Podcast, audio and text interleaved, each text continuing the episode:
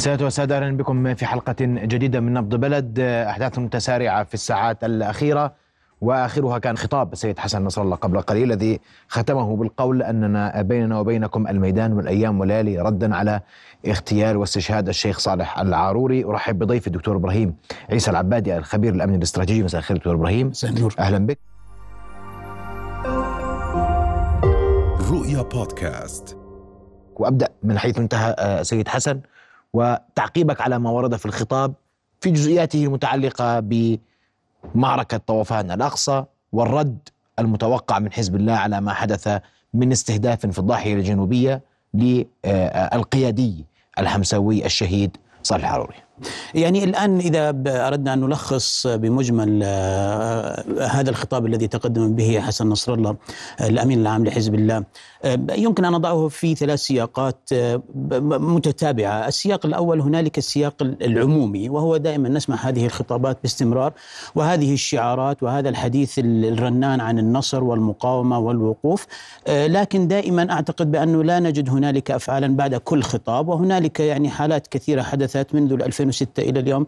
لم نجد هنالك آه، وجود آه، دعني أسميها أدوات فاعلة بعد كل خطاب لتحقيق ما يسمى الحديث ال- ال- العمومي أو المفهوم العمومي عن النصر. السياق الثاني تحدث عن أن إسرائيل آه، غير قادرة على تحقيق أهدافها وهذا حقيقة. أن إسرائيل حتى هذا اليوم اليوم إحنا نجد 89 يوم من من 7 أكتوبر إلى اليوم. إسرائيل شنت حرب همجية عنجهية على قطاع غزة. حقيقة هذا هذا التقدير الاستراتيجي فعلا أن إسرائيل حتى هذه اللحظة غير قادرة على تحقيق أهدافها. كان هنالك هدفين معلنين. الهدف الأول هو تصفية حماس وتصفية ال- ال- المقاومة في قطاع غزة. حتى هذا اليوم هذا ال- ال- ال- الهدف لم يتحقق. آه، إن- انبثق عن هذا الهدف هدف ضمني وهو القيام أو محاولات الاغتيالات توجيه الاغتيالات لقيادات الصف الأول والصف الثاني من من المقاومة. الهدف الثاني أيضا الذي لم يتحقق وهو آه، تحرير الأسرى الإسرائيليين مدنيين أو عسكريين موجودين لدى آه، كتائب المقاومة. وحتى هذه اللحظة لم تتمكن إسرائيل وهذه حقيقة لم تتمكن إسرائيل من تحرير أي أسير بالقوة آه، بعض الأحيان استخدمت القوة لتحرير بعض الأسرى آه، قتل قتل الأسرى ولم يتمكن آه، وبعض القوى التي تدخلت إسرائيليا أيضا وجدت هنالك مواجهة شرسة وقوة من آه، كتائب ال- ال- ال- المقاومة. نعم. الآن السياق الثالث وهو فيما يتعلق بما حدث بالأمس عملية الاغتيال للشهيد صالح العاروري رحمه الله. الآن سيدي دعني أتناولها بسياقات أيضا مختلفة.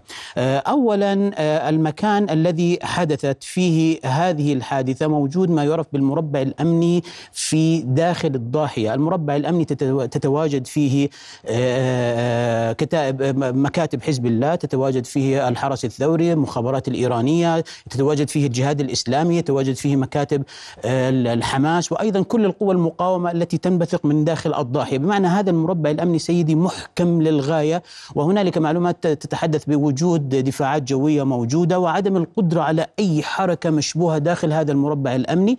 آه، بمعنى أن أن الحادثة التي حدثت الآن نتحدث بشكل عام بالمحور ثم ممكن ندخل بالتفاصيل أكثر كمعلومات وليس كتحليل. الآن ال- ال- ال- الحادثة التي حدثت في الأمس آه، تقدير الاستراتيجي أما إما أن يكون هنالك السيناريو الأول اختراقا أمنيا فاعلا للأجهزة الأمنية الإسرائيلية داخل الضاحية بمعنى وجود عملاء داخل الضاحية سواء من حزب الله أو من غير حزب الله داخل الضاحية أو وجود هنالك وشاية على اعتبار أن هنالك كان مكافأة أعلنتها الولايات المتحدة الأمريكية عن 5 مليون دولار لمن يدلي بأي معلومات عن العاروري في وقت سابق وهذا حديث كان من 2015 وليس وليس جديد في هذه الحالة من الحرب.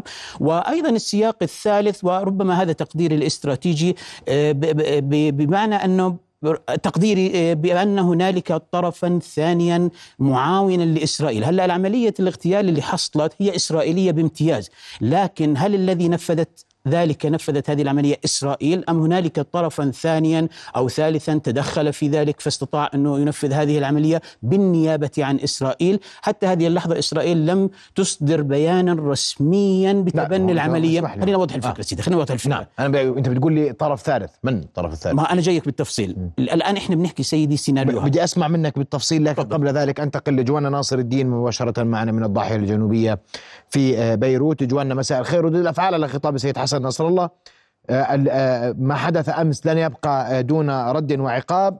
وبيننا وبينكم الميدان والأيام والليالي.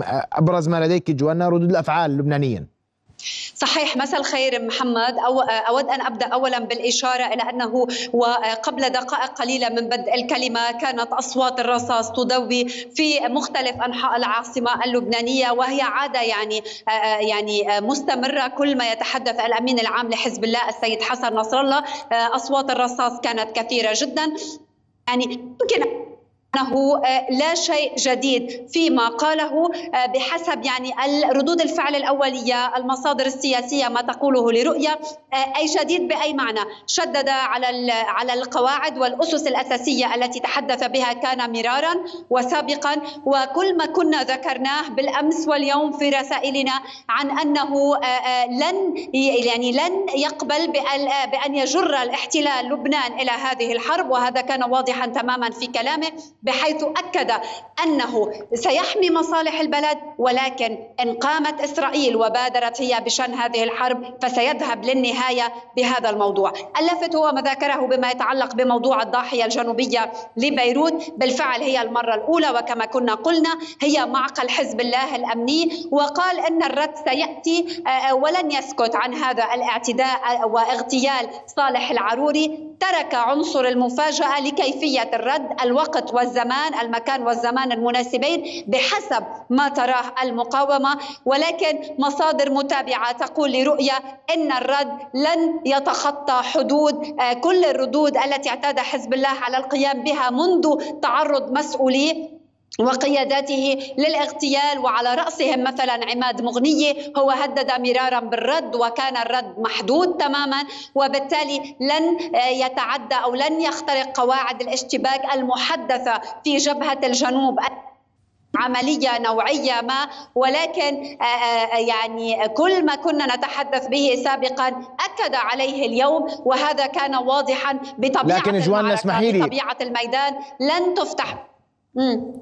حديث السيد حسن نصر الله لن لن يتغير في الوعد شيء وبيننا وبينكم الميدان والأيام والليالي وهذا وهذا تأكيد صحيح. على ما وعد به سابقا صحيح.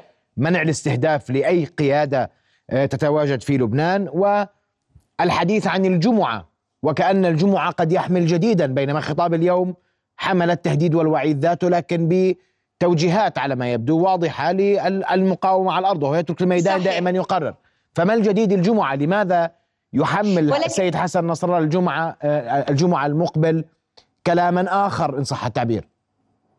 الجمعة آه، سيتوجه بالتحديد إلى أهالي الجنوب اللبناني إلى أهالي الشهداء إلى النازحين من الأرض من من المناطق الحدودية الجنوبية.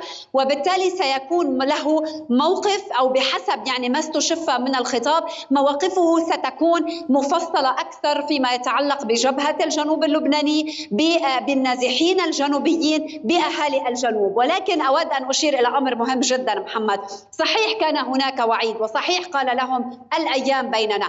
الأكيد أن حزب الله سيرد ولكن كيف سيكون شكل الرد؟ هو قال وأكد لن نفتح الحرب لن نكون نحن المبادرين بطريقة أو بأخرى بفتح هذه الحرب. لكن إذا فتحت علينا نحن سنرد.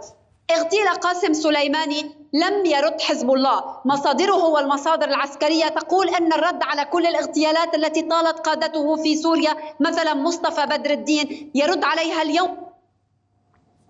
بها في الجنوب اللبناني وبالتالي يعني بحسب من تمكنا من الحديث معهم سريعا ليعطوا رأيهم يعني بشكل سريع.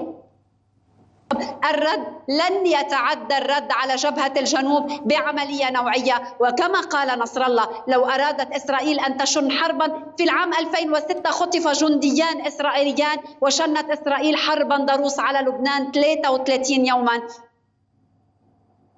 القتلى والجرحى فوق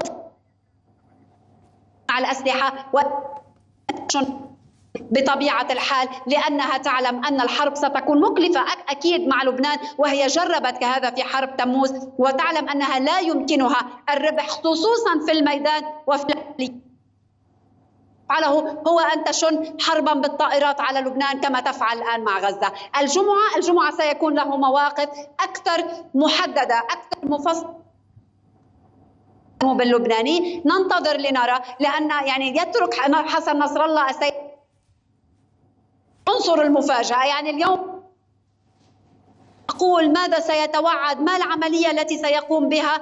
كان واضحا والخطوات المقبلة وكان واضحا في نهاية الخطاب. يعني هذا ما يمكن أن نستشفه بشكل أولي وبقراءة أولية. أشكرك كل شكر جوانا ناصر الدين كنت معنا مباشرة من بيروت. وقبل أن أعود لضيفي آه، أنتقل لجنوب لبنان ومعنا من هناك آه، مراسلتنا مريم طهماز. آه، مريم مساء الخير. آخر التطورات على الجبهة الجنوبية اللبنانية. بيننا وبينكم أيام بيننا وبينكم الميدان. بهذه الكلمات ختم أمين عام حزب الله السيد حسن نصر الله خطابه منذ دقائق.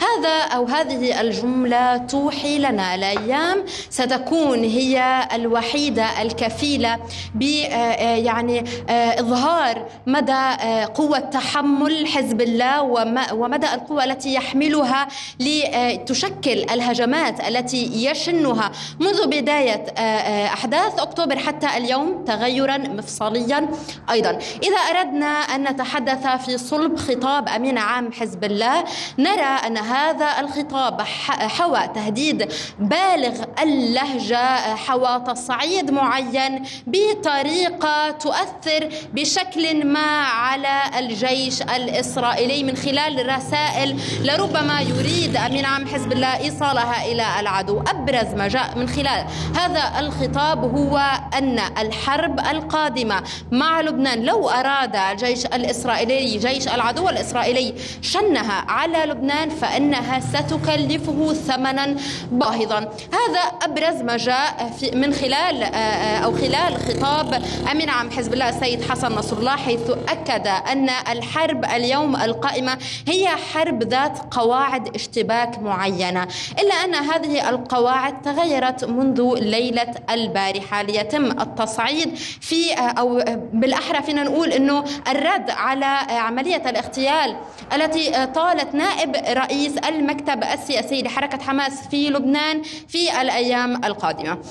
هذا بالتأكيد على مستوى لبنان وهذا جاء أيضا آه، ضمن آه، البيان الذي آه، قامت العلاقات العالمية في حزب الله بنشره أمس ليلة أمس بالتحديد بعد عملية الاغتيال هذا. اليوم أكد عليها أمين عام حزب الله سيد حسن نصر الله من جديد أن هذه العملية عملية الاغتيال لن تمر بأي شكل من الأشكال من دون أي رد. كما قال في السابق الميدان هو يعني الحدث المفصل الفيصلي الميدان هو الذي سيقرر والميدان هو الذي سيكشف لنا عن نعم. أبرز الأحداث في الأيام المقبلة نرى اليوم أريد أن أشير أيضا إلى أمر مهم جدا وهو عنصر المفاجأة الذي عمد حزب الله منذ بداية الأحداث باستخدام هذا النوع من يعني الأساليب حيث كشف عن صاروخ بركان الذي استعمله وكان يشكل عنصر مفاجأة للكثير من المراقبين وحتى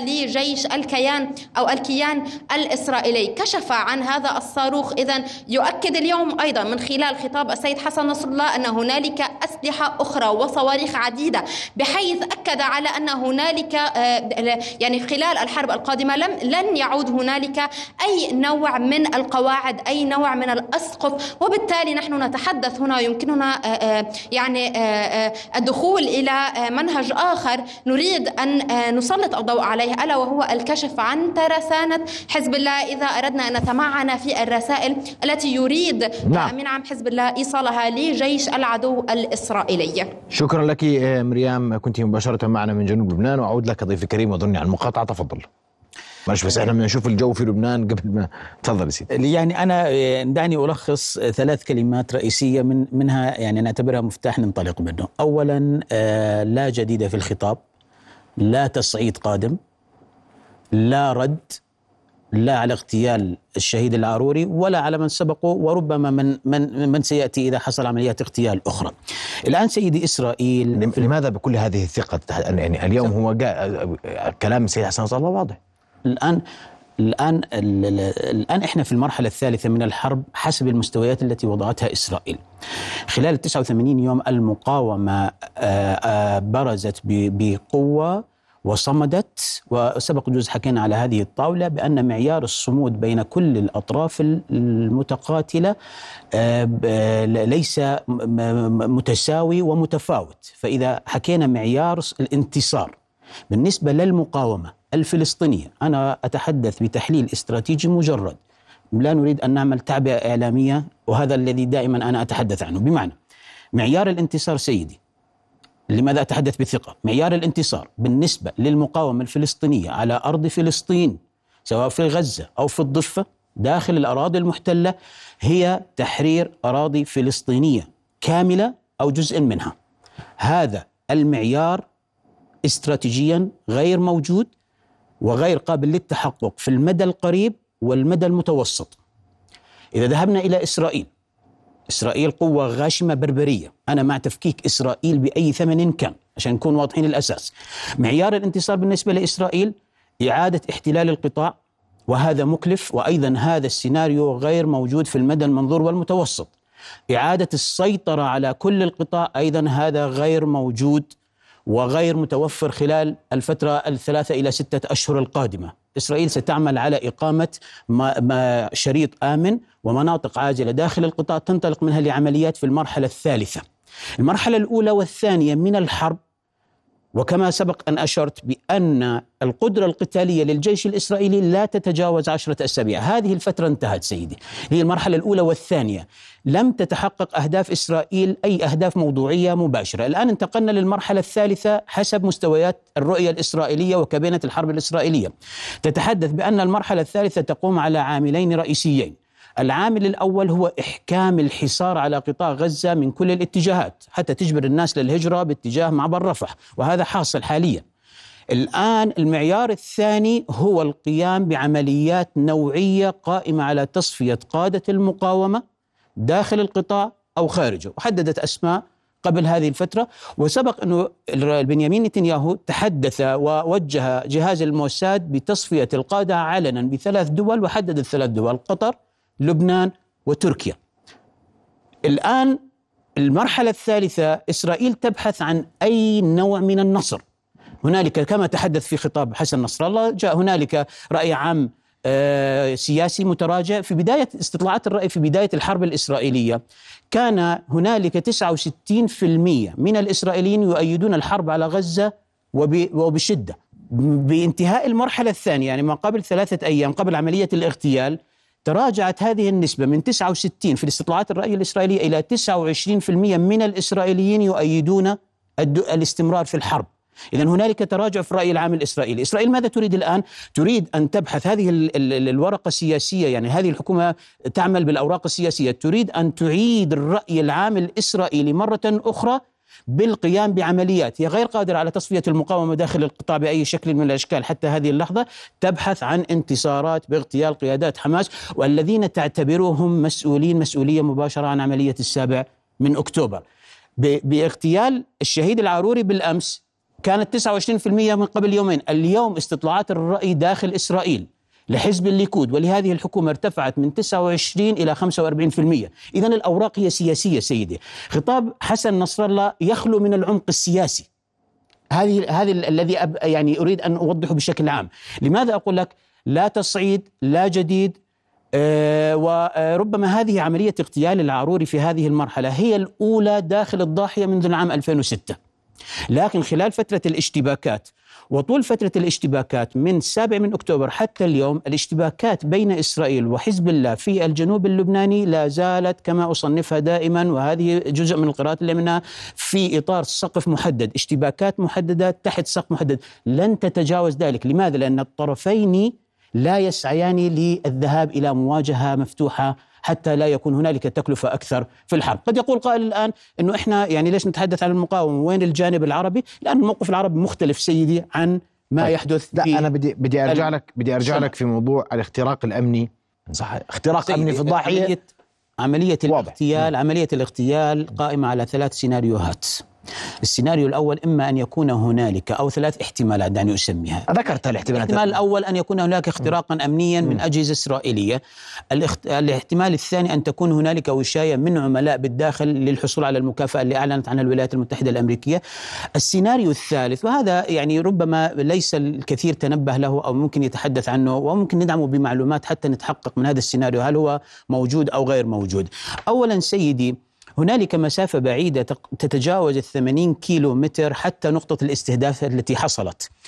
وهذه المنطقة كما تحدثت عنها منطقة الاغتيال هي مربع أمني يتواجد فيها كل قيادات حزب الله والحرس الثوري والقيادات الجهادية والقيادات المقاومة حماس والجهاد في هذا المربع من أصعب المربعات لا يمكن أن يدخل إليه كما يقال كما يقال بالعامية طير طاير وهنالك معلومات تتحدث عن وجود دفاعات جوية في هذه المنطقة لأي شيء حدا لأي جسم غريب يمكن أن يطير. الآن سيدي المعلومات المتوفرة عن آلية أداة الاستهداف عبارة عن مسيرة ثقيلة الحجم تحمل صواريخ دقيقة ذكية وقنابل ذكية موجهة بحيث تستهدف الهدف مباشرة بطريقة بمنطقة جغرافية محددة دون إيذاء المناطق الأخرى. وهذه تذكرنا بنفس الحادثة التي تم فيها اغتيال قاسم سليماني في بغداد. إصابة دقيقة جدا جدا بحيث لا يمكن أن تشعر من أين جاءت هذه الطائرة، الآن السؤال حتى يعني نتحقق من هذا الاحتمال، السؤال هل هذه الطائرة أرسلتها إسرائيل من شمال الكيان أو من شمال الأراضي المحتلة باتجاه هذا الهدف؟ أنا شخصيا أستبعد هذا الاحتمال. سيدي هذه الطائرة إما ان أنها جاءت من قاعدة قريبة مجاورة للهدف أو أنها انطلقت من الضاحية الجنوبية نفسها.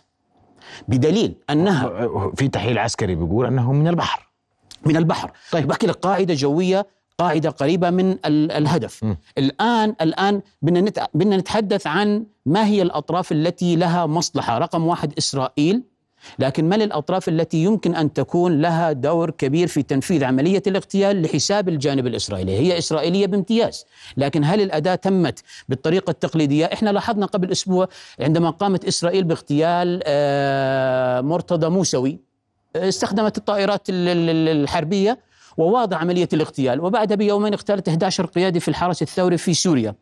وخلال فترة الاشتباكات مع حزب الله استطاعت إس- إسرائيل اغتيال أيضا قياديين من الحرس الثوري في الجنوب واغتالت أيضا قيادات من قوات ال- الرضوان قوات لل- ل- لحزب الله.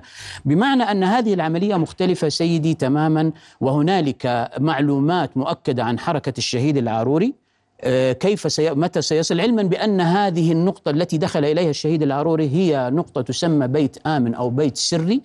آه، لا يعني بمعنى أن عدد قليل من القادة سواء في حزب الله أو حتى في حماس يعلمون عن حركة وهو يستحيل يت... أن يتحرك به- هو يعرف يعرف تماما بأنه رقم اثنين أو ثلاث في قائمة الاستهدافات الإسرائيلية.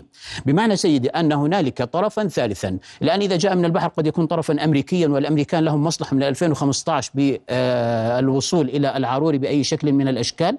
وأيضا هنالك طرفا وهنا علامة الاستفهام من داخل الضاحية الجنوبية، أنا لا أريد أن أبعث اتهامات آه، حزب الله متورط أو غير متورط، الإيرانيين متورطين غير متورطين، لكن هنالك معلومات دعني أسميها شبه مؤكدة سيدي بأن هنالك تنسيقا مع بالنهاية حزب الله هو اداه إيرانية. دعنا نعترف بعرف هذا الكلام جزء بيعجبش ناس كثير. والحوثيين أداة إيرانية هذا معروف.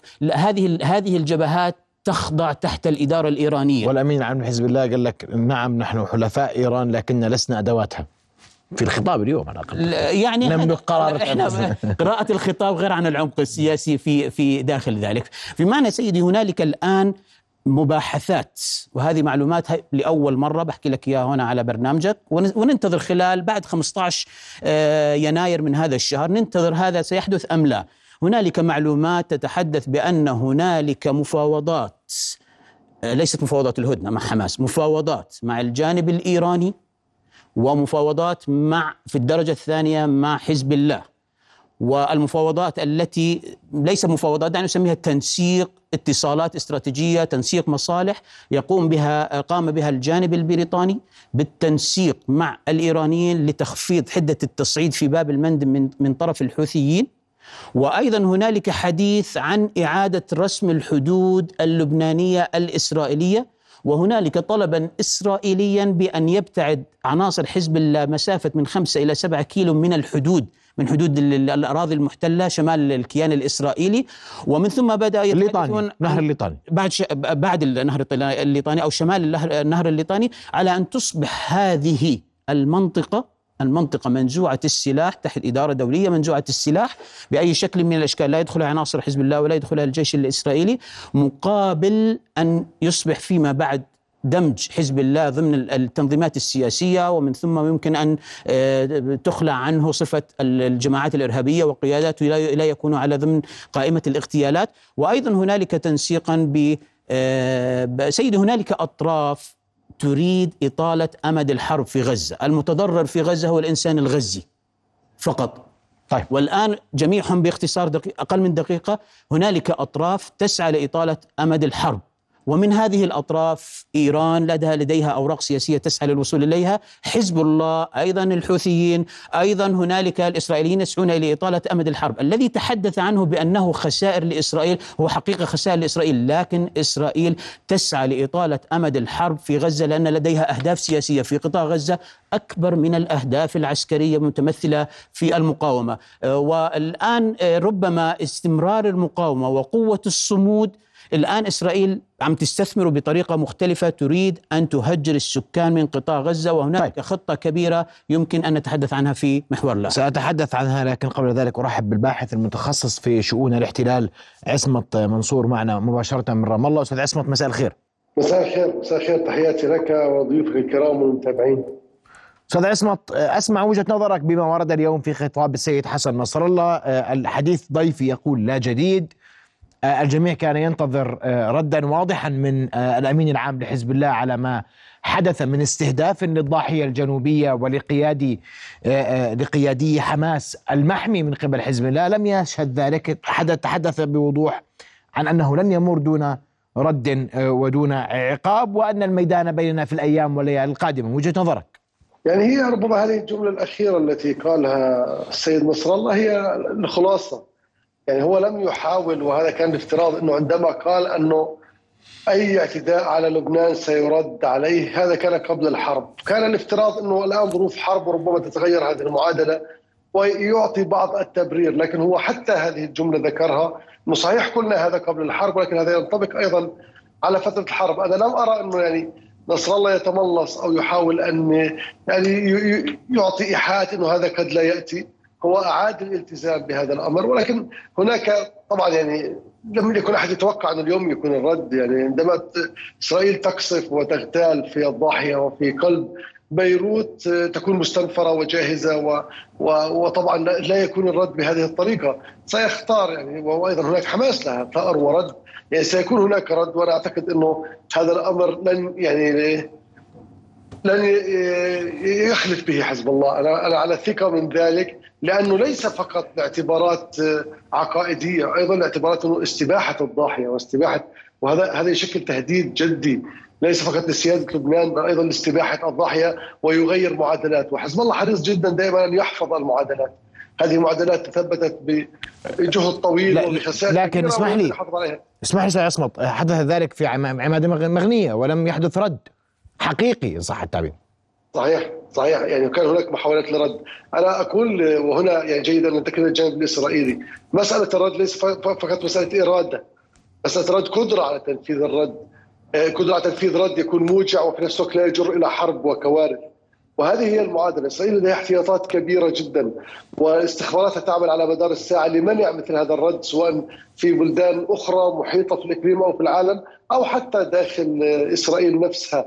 آه، وأي رد عن الحدود كبير ويستهدف مدن كبرى سيجر حرب ولذلك هذه معضلة كبيرة. آه، مسألة الرد ليست مسألة أوتوماتيكية وأحيانا أن لا ترد وان تؤخر الرد أفضل من أن ترد رد يعني لا يكون متناسب مع الهدف.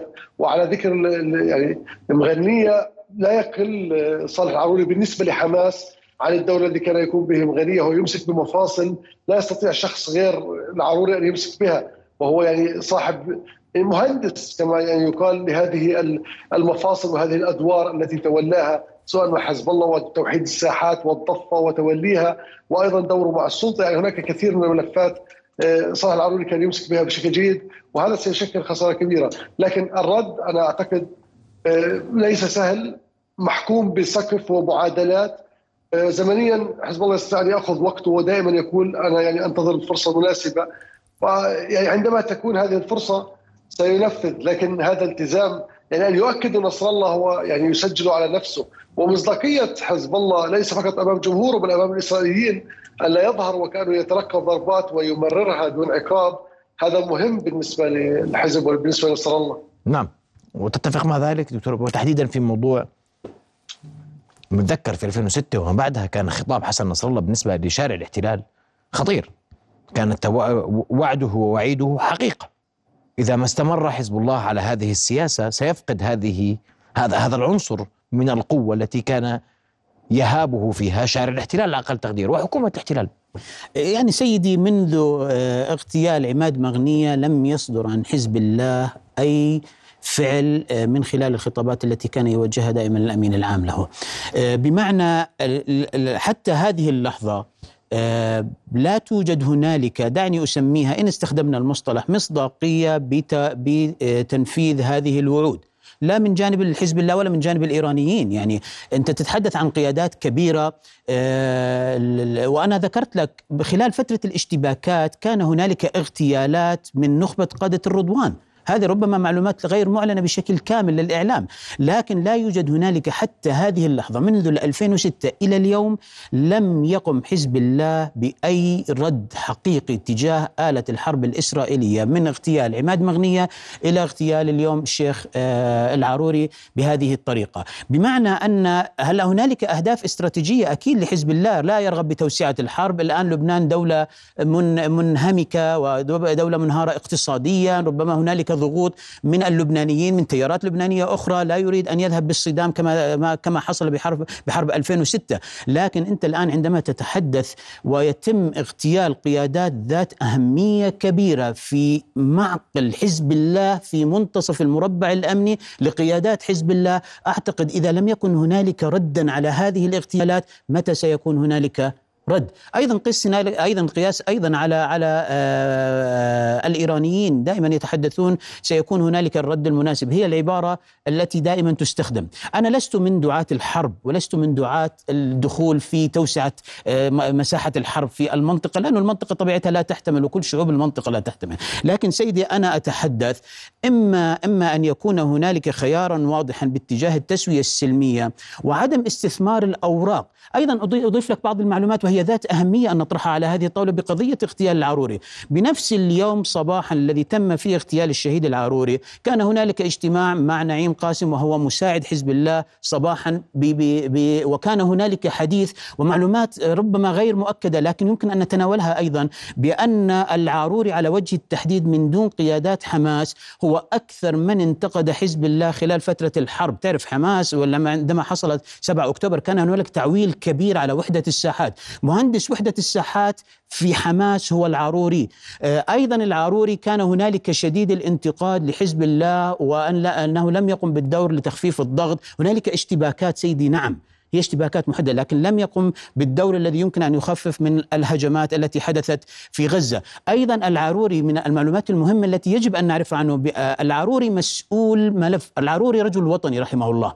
ويعني مسؤول ملف الوحدة الوطنية داخل حماس وهو دائما يتحدث وهو الذي يتقرب دائما إلى منظمة التحرير الفلسطينية. ودائما يتحدث بأن آه، السلطة الوطنية الفلسطينية يجب أن تتحدث باسم كافة التنظيمات. وكان كان يتحدث. العروري في فترة آخر أيامه هو الذي كان يفتح قنوات اتصال مع منظمة التحرير الفلسطينية ومع السلطة الفلسطينية حتى تقوم بالعمل بنوع من العمل الدبلوماسي للوصول إلى هدنة على اعتبار أن تأتي مرة أخرى لإدارة آه، قطاع غزة وأن تكون حماس جزء من هذه التنظيمات ليس فقط حماس الأربع تنظيمات الأخرى الموجودة على أن تصبح مع ال 11 تنظيم الموجودين ضمن آه، منظمة التحرير. منظمة التحرير الفلسطينية فسيدي العروري هو أكثر شخص كان أيضا العروري هو مسؤول ملف, ملف تنسيق الهدنة وكان بعد قبل أن تحدث هذه الحادثة الأسبوع كانت المعلومات تتحدث أنه الأسبوع القادم كان سيذهب إلى قطر مع للقاء الجناح قادة الجناح السياسي ومن ثم الذهاب إلى مصر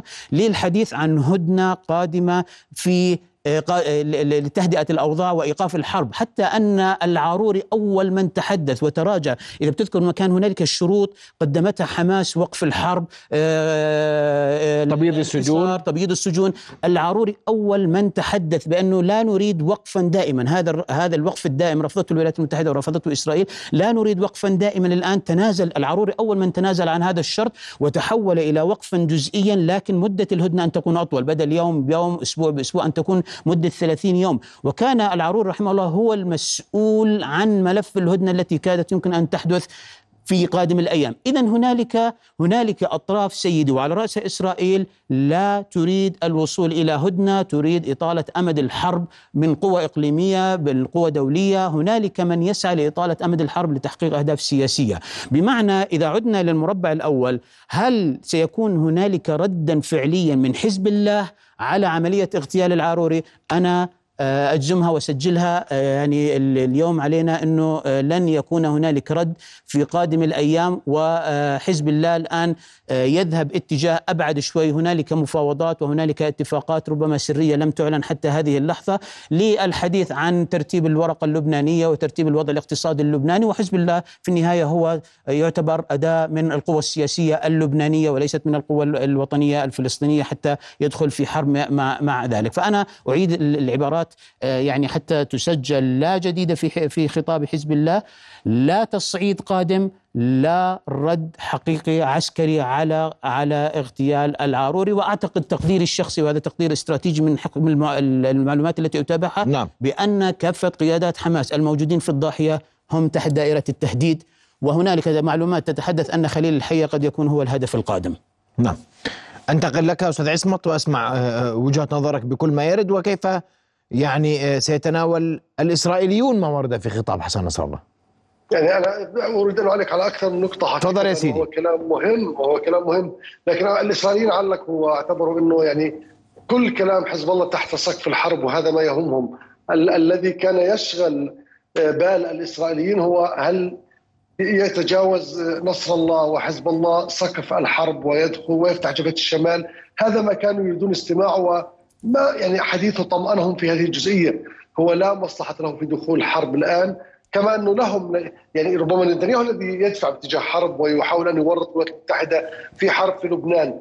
إيه، ولكن هو أيضا أظهر نبرة التحدي وهذه أيضا أشاروا لها وتحليله عن وضع إسرائيل وتاثير 7 أكتوبر عليها وما حدث إيه، فيها بسبب هذا الحدث الاستراتيجي.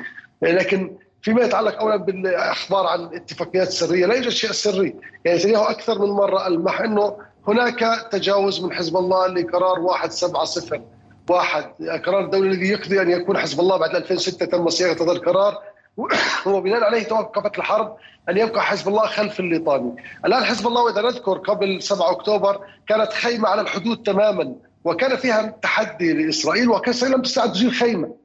خيمه بقيت أشهر ونتنياهو يهدد أنه سيزيلها ودخل نصف دول العالم كي تتوسط ولم يزيلها. أول شيء قصف بعد 7 أكتوبر هي هذه الخيمة. لذلك هناك معادلات حساسة.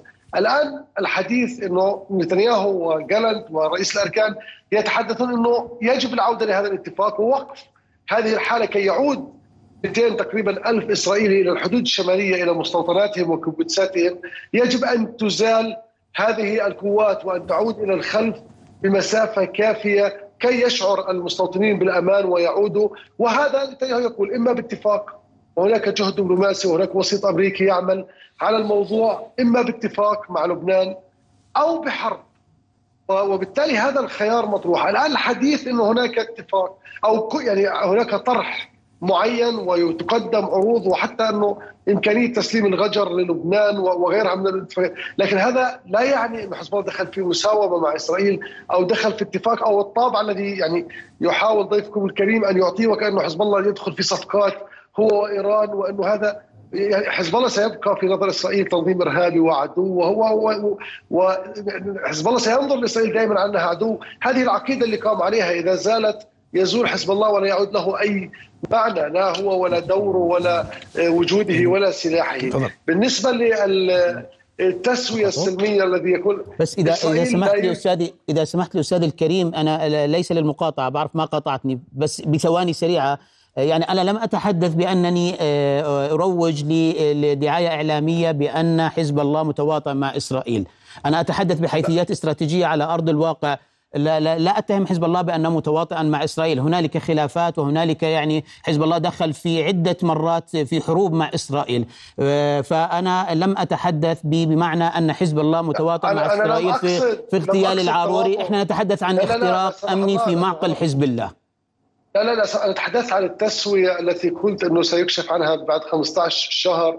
انه هناك مفاوضات تجري حول دور حزب الله في لبنان. لم اتحدث عن الاغتيال هي ترتيبات إقليمية يعني سيدي. ترتيبات إقليمية. هي ترتيبات إقليمية. ليست سرية. أنا ما قلت أنها ليست سرية ولا تخص حزب الله لوحده.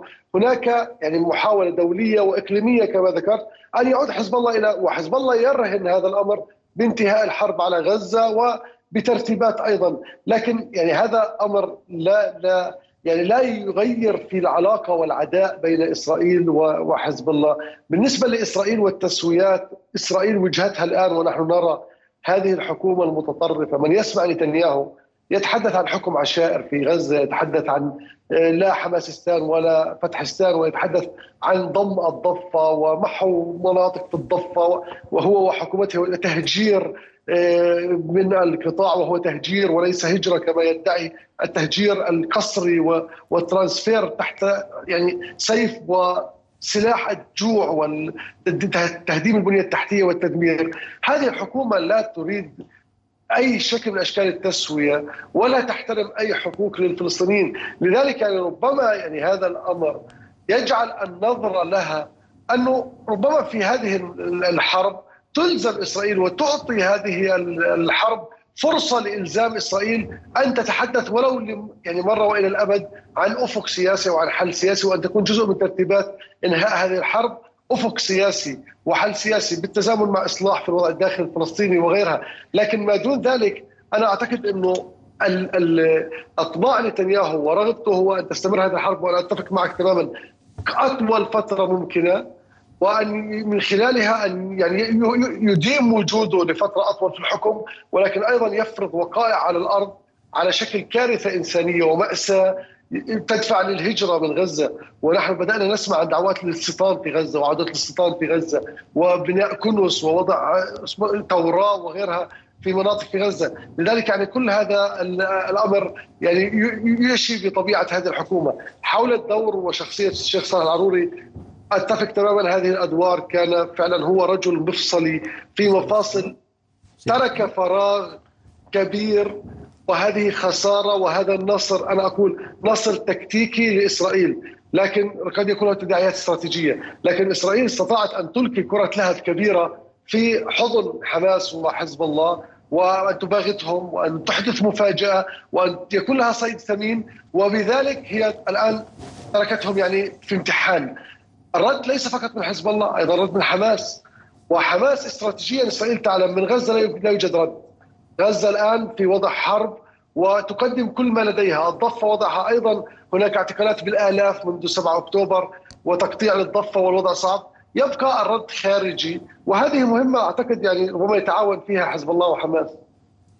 يعني إذا سمحت لي إذا سمحت لي بدقيقة يعني يعني أنا ما زلت يعني على تقديراتي الاستراتيجية بأن آه، حزب الله لن يكون له رد على أي اغتيال قيادي آه، سواء الشهيد العروري رحمه الله أو لا سمح الله إذا حدثت هنالك محاولات اغتيال أخرى ولن يكون هنالك رد حتى على عماد مغنية، هنالك سيدي حسابات ربما الوقت لا يسعفنا للدخول آه، بموضوع العلاقة حزب الله وإسرائيل وإيران والمنطقة كاملة، ربما هذا يحتاج لوقت طويل لكن أنا أستبعد أن يكون هنالك رد. طيب. أنا تقديري الأخير سيدي هو أن الرد على اغتيال الشهيد العاروري رحمه الله سيكون من الكتائب المقاومة ومن حماس على وجه التحديد ولن يكون هنالك رد من أي طرف آخر. وتقديري بأن حماس سيكون لها رد إما الرد إحنا الاعتيادي برشقات صاروخية مكثفة وربما سنذهب بسيناريو أبعد من ذلك. وهذه تقديراتي ربما ستحدث خلال السبعة أيام القادمة بأن رد حماس سيكون ربما أقول تقديرات ستقوم حماس بإعدام ما لا يقل عن ثلاثة من الأسرى القيادات العسكرية الإسرائيلية الموجودين لدى حماس. وهنالك معلومات تتحدث أن حماس لديها آه، ما يقارب سبع جنرالات أو سبع رتب عسكرية كبيرة آه، أسرى لديها. فالآن الرد الحقيقي من حماس تقديري بأنه قد يذهب إلى إعدام بعض الأسرى العسكريين. للانتقام أو هذا. غير ممكن هذا غير ممكن على الإطلاق.